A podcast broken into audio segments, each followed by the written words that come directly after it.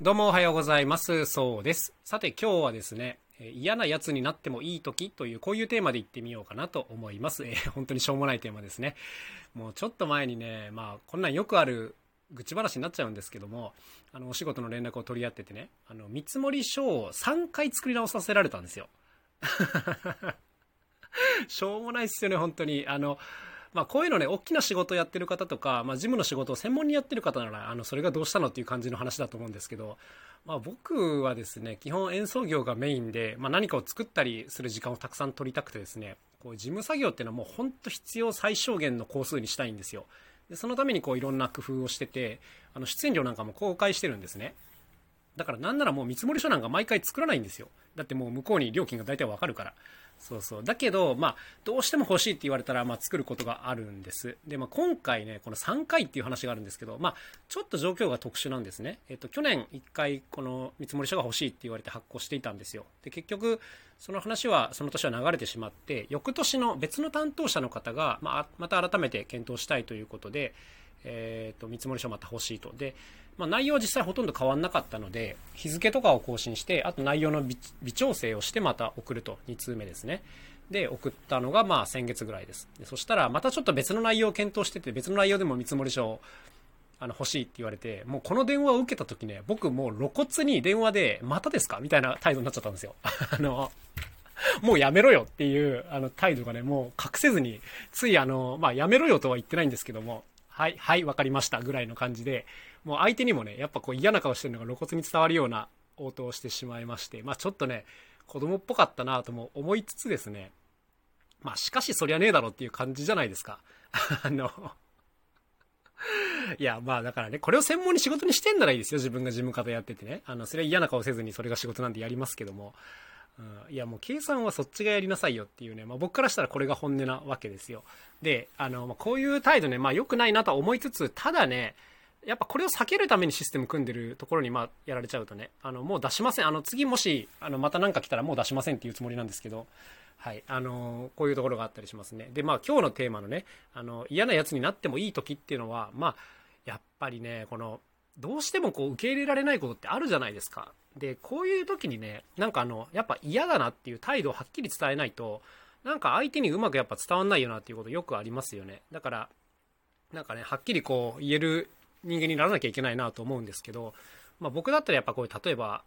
そうですね、あの、工数を多くしてくる人に対してはもう露骨に嫌な態度を取ります。はい。あの、多分、あの、嫌な人だなって思われてるって分かってるんですけど、もうそれでいいんです、僕は。はい。あの、もうね、やりとりを細かく何回も確認してくる人とか、もう嫌なんです、僕は。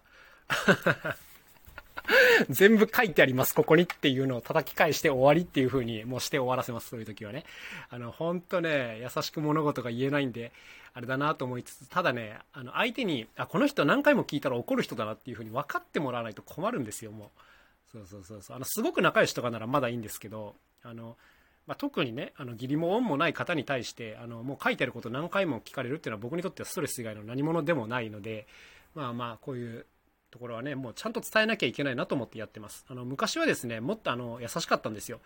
あの、もういちいち書いてあることでも、あの、それを、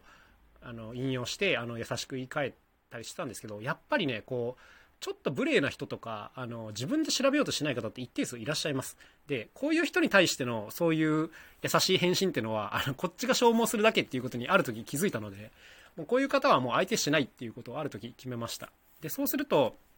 当然その失う仕事もあるわけですけど、まあ、それ以上にこの精神状態が保たれるっていうのが非常に素晴らしいですね。あの、仕事を受けてもね、やっぱイライラしながらやるっていうのは基本的に長く続けられないやり方なので、まあ、こういうのはどんどん切っていかなきゃいけないということでございますね。で、まあまあ今日はね、あの僕の話になってしまったんですけど、やっぱりね、この嫌なやつになってもいい時っていう瞬間はね、たくさんあると思うんですよ。あの、例えばね、こうお仕事をするときに、あの働いてみたらあのすごい給料が聞いてたのと全然違ったみたいな話があったりするじゃないですか。で、まあ、聞いてたのと違ったのは普通にまあ詐欺だなと思うんですけどもでも話をよく聞いてみるとその人もその入る時に細かく契約書とかを確認してないっていうことがあったりするんですよね。口約束で入ってるとか。で、まあ、これってやっぱりそのねまあ、言い方はあれですけどその人の落ち度でもあるなと思っちゃう自分がいます。ちょっと脇が甘いというか、うん、なんか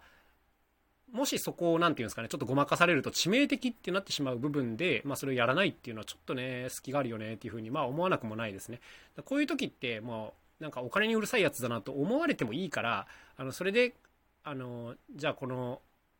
契約っていうのをちゃんと書面に残してくださいとかね、まあ、もしくは自分がちゃんとその記録を取っておくとか、まあ、そういったものって当然求められますよね。で、相手があの嫌だなみたいな顔をしてもそれはやんなきゃいけないことですよ。そうそうそう。だからこういう時ってのは、あの、